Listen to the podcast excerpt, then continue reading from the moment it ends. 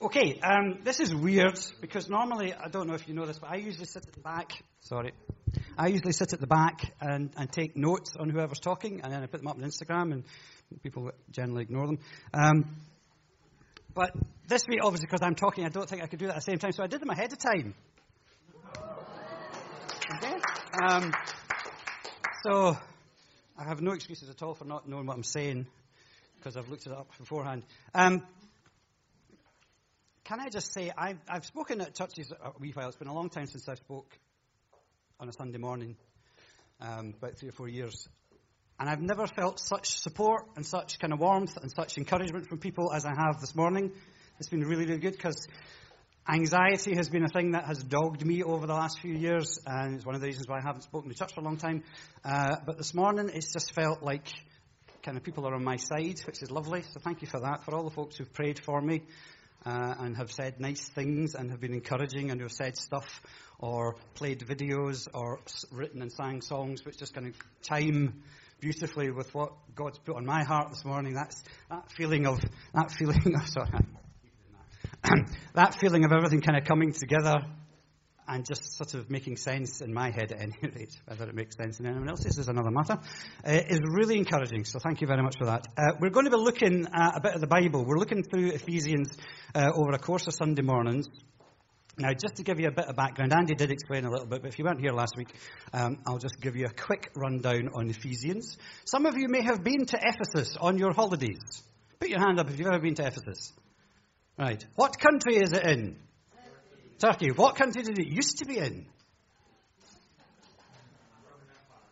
Before that. Apparently it was in Greece. When Paul was around, it was in Greece. I looked this up on Google, so it must be true. Now, either they took Ephesus apart brick by brick and moved it on rollers and put it in Turkey, or they moved the map a little bit and put, I think that's probably the latter. Anyway, that's what it was. It was quite a big deal in its day. I don't know what it's like now. I've never been. Is there anyone who's been to Ephesus who put your hand up earlier on? Was it nice? Yeah. What's that, Ephesus, Fiona? Uh, lots of ruins and Hadrian's Arch, the, the Emperor Hadrian. But yeah, Spooky. yeah, and and a massive library that used to be there, Roman. Cool. So an important place, very important in its time. Anyway, uh, so that's a bit of the background about where it was. Um, now, Paul visited Ephesus. He lived there for about three years and he, he, popped in from time to time. Paul wrote quite a big chunk of the New Testament in the Bible. Um, we talk about the Bible quite a lot here. Uh, and Paul wrote about, uh, wrote letters to people all the time. Now, he didn't write letters like, uh, when was the last time anyone here I, I used to be a teacher. This will be coming apparent quite soon, that I like audience participation. Okay? I also like to sit up, neat, tuck your shirts in and not make any noise. Um, particularly you. Um, put your what was I going to ask you? Letters. Put your hand up, please, at the last if, if in the last month you have handwritten a letter to anybody. Ooh. That's kind of blowing that cunning little in, but never mind. I was about to say, oh, all we do is send texts and emails. Right, we write letters. Right, could anyone care to share who they wrote a letter to, assuming it's not um, too personal? Selena. Sorry? Your aunt. Oh, your aunt. Selena's from London. Um, she speaks properly. Aunt. Um, although she ought to say aunt, because she's actually from further north. Never mind. Okay. Um, and was, was that a business letter, or was it just kind of a thank you letter? A thank you letter. Who remembers thank you letters? Who remembers your mum saying, you can't play with that toy until you've written a letter of thanks to Auntie, whoever it was that gave it to you? Yeah? Uh, maybe that was just me. Um, so people don't write letters as much. Obviously, some people do, but not as much as we to. But Paul used to write letters, and it was it wasn't like those Christmas letters. You know the Christmas letters you get at Christmas from people with wonderful children and fabulous holidays and stellar careers who you just hate. Tarquin is 11, but he's already on his PhD. He got it when we all went camping in the Himalayas last summer. So Paul wrote letters like that. Well, no, he didn't write letters like that at all. No. He, he was quite often in jail when he wrote them. Maybe it's a, long time since anyone here received a letter from a prisoner. Ooh, that's quietened us all down a wee bit. There's, good. There's, a, there's a thought for somebody today, completely out of the blue. Maybe you need to find a prisoner somewhere and write to them. Yeah? There are various organizations, the Prison Fellowship and lots of others, where you can find uh, safe, accountable ways to write to prisoners and encourage them and tell them about Jesus and what's going on. Okay, that's, that's the sidebar. But Paul quite often ended up in the pokey. Um, not for doing anything particularly bad, but just for, because he loved Jesus and he wanted to tell people about them, and people didn't like that. And he was a bit argumentative as well. So, but Paul would write letters to people all around the, the, the known world, as it was called in those days, which was around about the Med. And he would basically tell them things about being church, about what it was like to develop and grow as community and his life in church. And Ephesians was a church that he liked. Now, Paul's letters kind of fall basically into two camps. The first one is, I think we should talk. Um, and he would kind of give people a bit of a telling off, saying, uh, see that thing you're doing? Don't do that. Why not? No, just don't do that. It's not good. Do this instead. Right, okay. And other times he would write letters to people and say, you know what you're doing? That's really, really good. That's really brilliant. You need to do more of that. You should do some more. And Ephesus kind of falls into the latter category there. He's basically writing to Ephesians to say, well done. This is all going quite well, but and we're going to come into this at Ephesians chapter 1, verses 15. Andy covered the kind of initial greetings. We do tend to gloss over the initial greetings because we just think it's like, hello. But, I mean, what we heard last week from Andy proves that you should read the beginnings of all Paul's letters well, because just the way he says hello to people, how are you, how are you doing, is just awesome. If we greeted everybody like that, blimey. Anyway, Ephesians chapter 1, verses 15 to 19. We're going to read this from the New Living Translation. As if by magic, it has appeared on the wall behind me. Brilliant. Okay, I'll, I'll read it out this way. Ever since I first heard of your strong faith in the Lord Jesus and your love for God's people everywhere, I have not stopped thanking God for you. I pray for you constantly, asking God, the glorious Father of our Lord Jesus Christ, to give you spiritual wisdom and insight so that you might grow in your knowledge of God. I pray that your hearts will be flooded with light so that you can understand the confident hope he has given to those he called, his holy people, who are his rich and glorious inheritance. I also pray that you will understand the incredible greatness of God's power for us who believe him. I have to stop there because if I went on to the next bit, we'd be here for weeks. So someone else can do that and try and shrink all of that down into Sunday morning, but I thought I would stop before that. Okay, so when I was reading through this, I kind of thought of JML adverts. I mean, you were all thinking that too, weren't you? I can see you oh, yes, yes, we are on the same wavelength. That's exactly what I was thinking. Um, I don't know if these adverts are still on telly or if people watch the shopping channel. Put your hand up if you watch any of the million and one shopping channels. Nobody's going to admit to it, are they? Not, not in church. No, no, no, no. I, I, hear people who buy those things. Not, not, not me. No, I prefer to shop local and give my money to local people.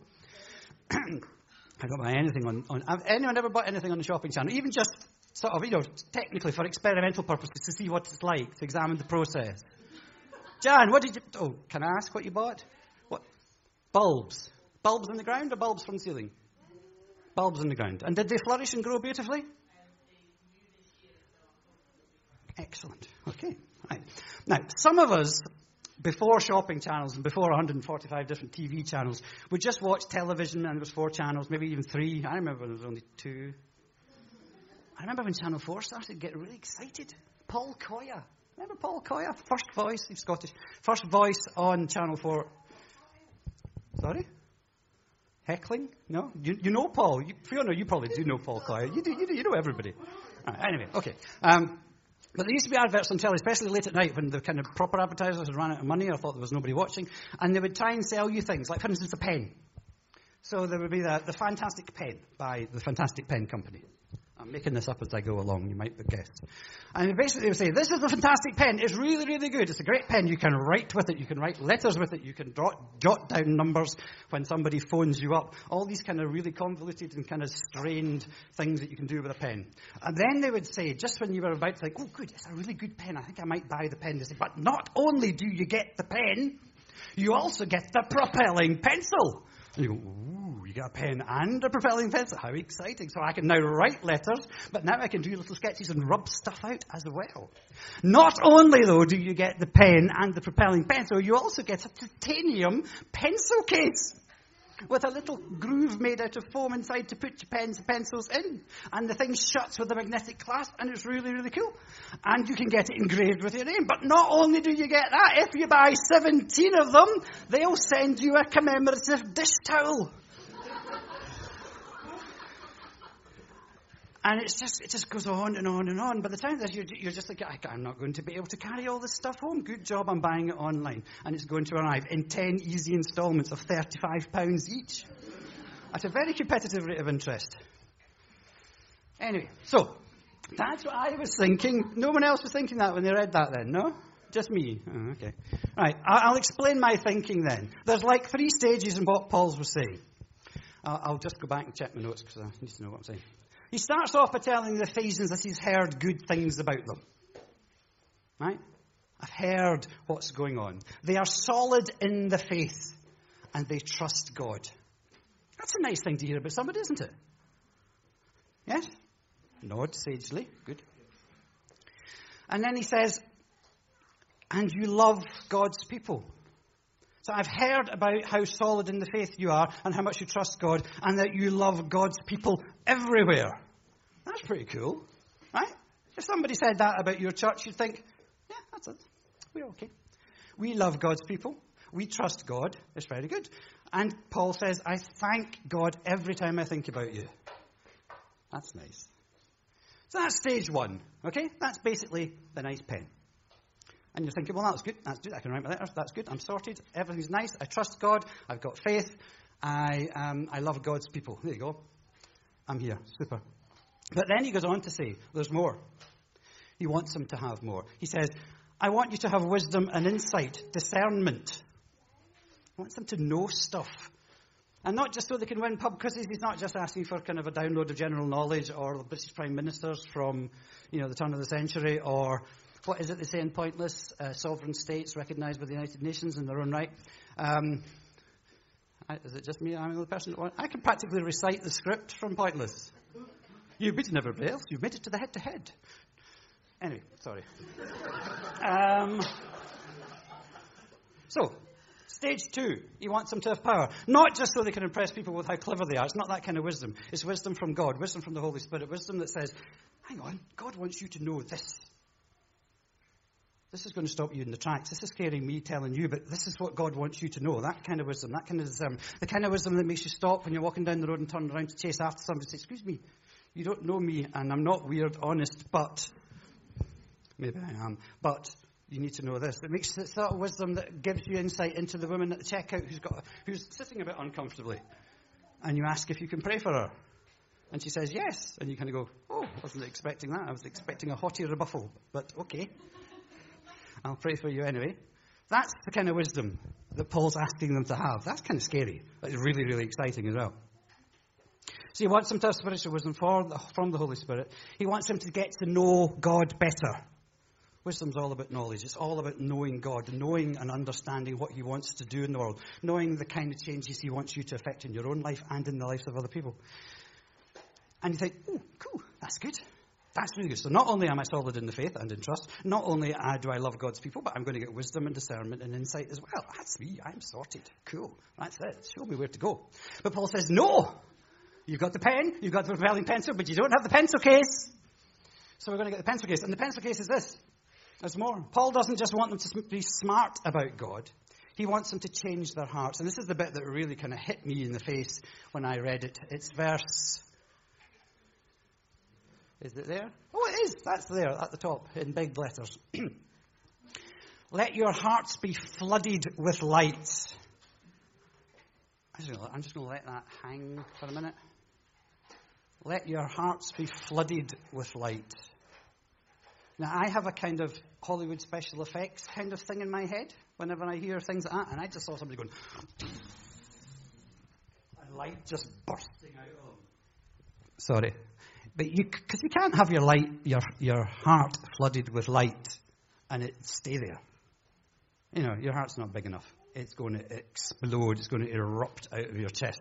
And I just had this vision of people all around Ephesus, or maybe all around Carlisle, all down Scotland Street, and there's like power just zapping from one person to another, through the back, out through the heart, more light, the next one, the next one, the next one, the next one. And all these dots that we see joined up, we talk about joining the dots up in Carlisle all the time because we see it happening.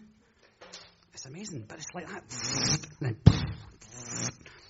That, it's all going on in my head. It looks fabulous. You know, if I could just do that stuff with a computer, it would be awesome. But you just have to take my word for it. It looks really, really cool. And that's what Paul's saying. This, this is the next thing up, right? Trusting in God, loving God's people. That's nice. You know, basically turning up. That's okay. And then the second thing about wanting to get discernment and wisdom and find out what God wants, that's good. But all of a sudden, that's amazing. It's like somebody turned on the big light. I love when Peter Kay talks about the big light. Peter Kay is a kind of prophet for our times, I think. Because every time he says something, the whole world goes, yes! And he talks about the big light. You know how um, everybody in their front room has a big light which you never put on unless you lose something? You know, you, you drop the back off an earring or 5p, people still use 5p's or some other small thing. And then you think, oh, I can't see it. Turn on the big light. Somebody rushes over to the wall. And you want something that Igor would be proud of. Right? You don't really want to be click. You want a and you want to hear a noise when the lights come on, like the warehouses in um, what is it? Raiders of the Lost Ark. Right, that's the kind of effect that God wants for your heart. We have lovely light bulbs in here. We have these achingly trendy little kind of filament things, which are beautiful. But God doesn't want that kind of light in your heart. You want something that says, glasses, quick. Welding helmets, probably. You know, I can't see, it's so bright. That's the kind of light He wants to put in you. And if that's the ha- kind of light that God's going to put in your heart, what's it going to be like for everybody that lives around you? Dazzling. Amazing. Now, how will that affect how you live? I'll leave that up to you, really, because you can probably imagine. If wisdom and discernment gets you to interrupt the lives of other people and tell them stuff from God, if your heart is flooded with light, what are you going to be able to do? The bit that I'm not talking about, the bit where I've stopped, talks about the power that brought Jesus back from the dead. That same power is the power. And you think, whew, that is awesome. That's the kind of life that we, let's face it, we all want that, don't we? We don't want to just be sort of faithful and trusting and loving God's people because, yeah, that's easy. We want this. The trouble is, with these three stages, we tend to see stages, whenever everybody talks about stage one, stage two, stage three, we tend to think of rockets, and we tend to think once you're at stage one, it's gone, stage two is now on, and it's gone, and stage three, and you stay there. The problem with this kind of stage thing is that we tend to hop around a little bit, and sometimes we just think, actually, I'm here, is that not good enough? I've made it, I've got myself out of bed, I've turned up, I'm here, I'm pretending to love God's people so long as I don't ask anything too personal. And I'm going to trust God that it's going to get better soon. So we have that kind of relationship. And sometimes we feel like other times it's going to. Sorry, done that again. I have to do this with one hand. Sometimes it feels like that, and we think, wow, that's it. I could not be more alive. Jesus could not be more real. The Holy Spirit could not be more powerful in my life. Things are happening. My friends are becoming Christians. People are listening to what I'm saying and actually agreeing. People are getting healed. And it's amazing. And then we kind of fluctuate, we got them down. But I just want to rewind a little bit because there's one thing I haven't yet talked about. And it's written all the way through this verse. It's right there, second word, I pray. If we look all the way through the bit that I just read, having just turned it over, which was really clever, never mind. Uh, da, da, da, when I heard of your strong faith in Lord Jesus and your love for God's glorious people everywhere, I have not stopped thanking God for you. I pray for you constantly. Does anyone here pray for anybody constantly? Good. Okay? Pray, Paul prayed, I don't know if he prayed for them all by name constantly or just in general terms. Uh, probably in general terms, I would have thought it would take a long time because he didn't just write to the Ephesians, he wrote to lots of other people. But later on, he says, I pray for you constantly, asking God for that, uh, to give you spiritual wisdom. Da, da, da, I pray that your hearts will be flooded with light. I also pray that you will understand the incredible greatness of God's power. So, all the way through this, all of these stages, did he say to the Ephesians, if you want this, just give me £25.95 a month over the next six months at a reasonable rate of interest and it can be yours? Did he say you must fast a lot? Did he say you must give all your money to the poor? It's not a bad thing. Did he say you've got to open a, a restoration cafe? Did he say you've got to go on, on mission somewhere? Did he say you've got to give money? Did he say you've got to dig a big hole and put water in it and grow flowers? Did he say anything at all about what the Ephesians had to do to get any of this? No. All he said was, I pray for you. How many people here are thinking that being a Christian is a solitary occupation? That it's just you? It's you against the world. Sometimes it feels like that. I'm very alone. Nobody else I know is a Christian. Nobody else I work with is a Christian. Nobody else in my house is a Christian. Nobody else at school is a Christian. It's just me. I think a lot of us go, feel, go through a, a feeling of, or a season of loneliness when it comes to a Christian walk. And Paul's basically saying, no, we need to pray for one another. We need to pray constantly for one another. And that's what really, really struck me after the bit about the and I'd come, calmed down from that. I just suddenly thought, Paul is praying for these people all the time. That's the only way this is going to happen for them. Now, I'm not saying it, it's not the only way. Of course, you can develop your own spiritual relationship with God. You can increase the power of the Holy Spirit in your life. You can welcome the Holy Spirit to do more in your heart than He's doing on your own. But it's so much easier if there's other people rooting for you. It's so much easier if there's a whole squad of people who, before you do anything, will sit down and pray with you and say, I think you're going to be good this morning. This is going to be fantastic. We're really rooting for God to do stuff. It's really good that you can meet once a week with people and sit down with them and talk to one another about the plans you've got for the rest of the week, and they're going to say, Yes. We will encourage you with that. We will pray for you with that. We'll pray about your work. We'll pray about your family. That's fellowship. That's discipleship. That's what prayer meetings are for. And that's one of the things I really kind of wanted to dig out of this was that it's all fine and well saying I can do this on my own, but we probably can't, let's face it. You know, we will spend most of our time rooting around at stage one thinking, I'm just trying my best to be trusting here, and I'm just trying my best to turn up. I hope nobody notices anything.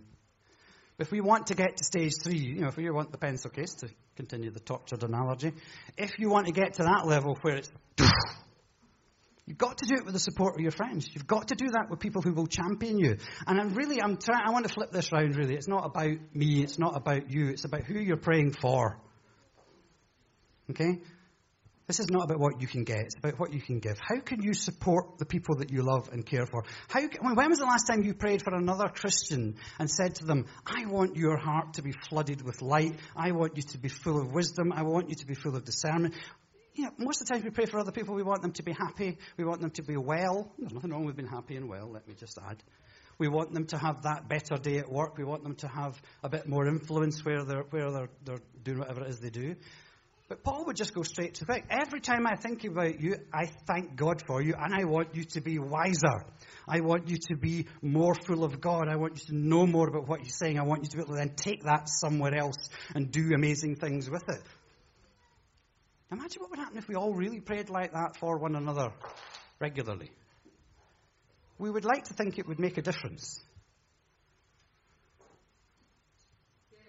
Yes, good, good, sorry. That's a teacher in me. I keep wanting people to respond. So, I think that's the important thing that we pray for one another. And what we, we are going to do that in a minute. We're going to pray for one another. But something occurred to me this morning just before we started, and it was uh, Claire. She played that song by Sam Smith. He's got a lovely voice, hasn't he? What a singer. Um, and that thing about not even being at stage one, not even knowing who Jesus really is, but just knowing you need him, just knowing there's a big hole and it's dark and it needs to be lit up. It needs for the first time, belting straight in. So we'll pray for you too. But we need to pray for one another. We need to pray that God will do amazing stuff in each of our lives. We are not, I hope, content to let everybody else in this room just get by with Jesus. If that's where you're at, if you're basically saying, I don't really care if the people I'm sitting down here this morning are on fire with Jesus, are, or full of the Holy Spirit, are doing powerful and amazing things with their lives, or are having community with Him in amazing ways, I don't care about that. If you don't care about that, maybe you need to go somewhere else. Because really, we are here to see Jesus at his best. Aren't we? When Jesus said, you want, I'll bring you life and life to the full. He didn't say just life to the ordinary or life to the enough or life to comfortable. He said to the full. You know, it's just, you know, ah, It's awesome. It's absolutely good. I think I should stop talking now. I haven't looked at Catherine once during this because she's always at the back corner going.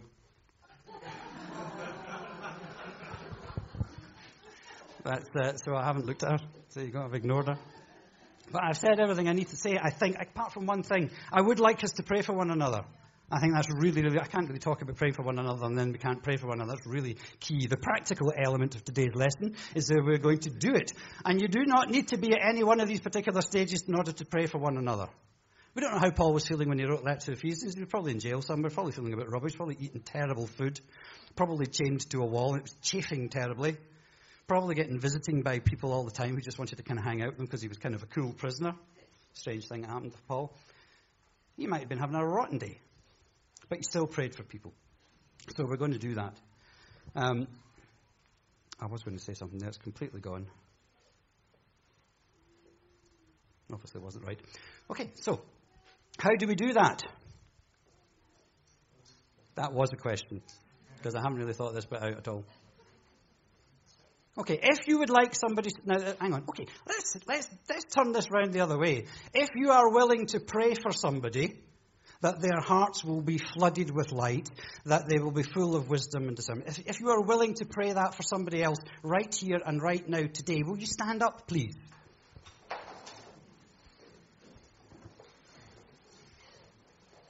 Okie dokie. Didn't quite know what to do if everybody stands up. Right, okay. Right, um, Okay, some of you are going to have to just pray for one another whether you like it or not. Okay? Um, if you're not stood up, but you want that, if you want somebody just to hold your hand, put their hand on your shoulder, do whatever's appropriate, depending on the gender mix of the arrangements, um, if that's you, go and find somebody, or if you're standing next to somebody who's sitting down and they look like they want to be prayed for, pray for them. Do we want to do something musical while we do this? Yeah? Okay.